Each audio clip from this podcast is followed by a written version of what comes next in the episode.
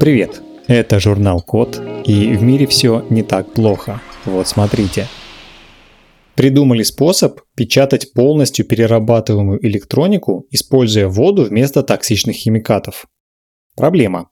При производстве электроники несколько слоев различных компонентов размещают один на другом, склеивая их между собой для прочности конструкции. Клейкость особенно важна при производстве электроники, которую создают при помощи печати, например, э, во время создания тонкопленочных транзисторов и резисторов.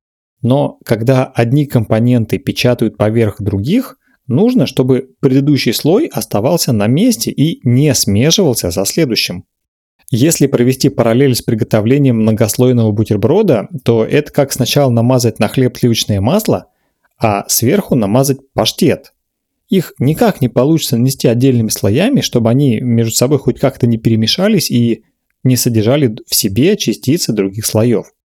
Так вот, чтобы компоненты печатной электроники оставались на месте и не смешивались как паштет с маслом, в чернила добавляют химические вещества с клеящими свойствами.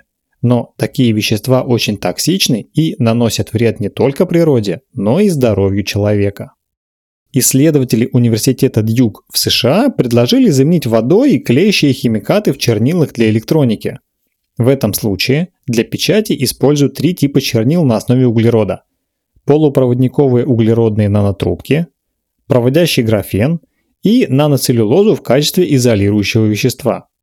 С графеном и целлюлозой, кстати, проблем не было с самого начала, а вот углеродные нанотрубки никак не удавалось печатать, словно спагетти альденте, которые разбросаны по плоской поверхности. Они скорее были похожи на спагетти, которые взяли по одному и бросили на стену, просто проверяя готовность. Чтобы углеродные нанотрубки не слипались, как эти спагетти, и равномерно распределялись по поверхности, добавляют специальное поверхностное активное вещество, похожее по своему принципу на моющее средство.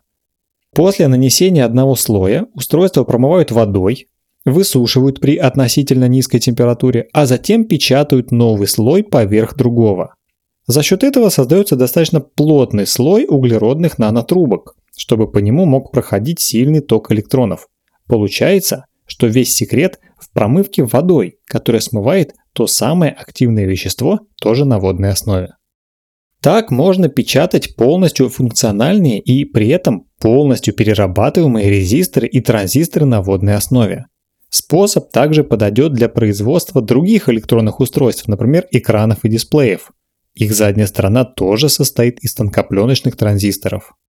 После того, как устройство отслужит свой срок, его компоненты можно будет использовать повторно. При этом не образуются электронные отходы и в окружающую среду не попадают токсичные химикаты. Сейчас количество электроники стремительно растет, в том числе из-за перехода на новые технологии и развития интернета вещей. Так что для природы будет хорошо, даже если отходы из электроники сократятся хотя бы на немного. На этом все. Спасибо за внимание. Заходите на сайт thecode.media и подписывайтесь на нас в социальных сетях. С вами был Михаил Полянин.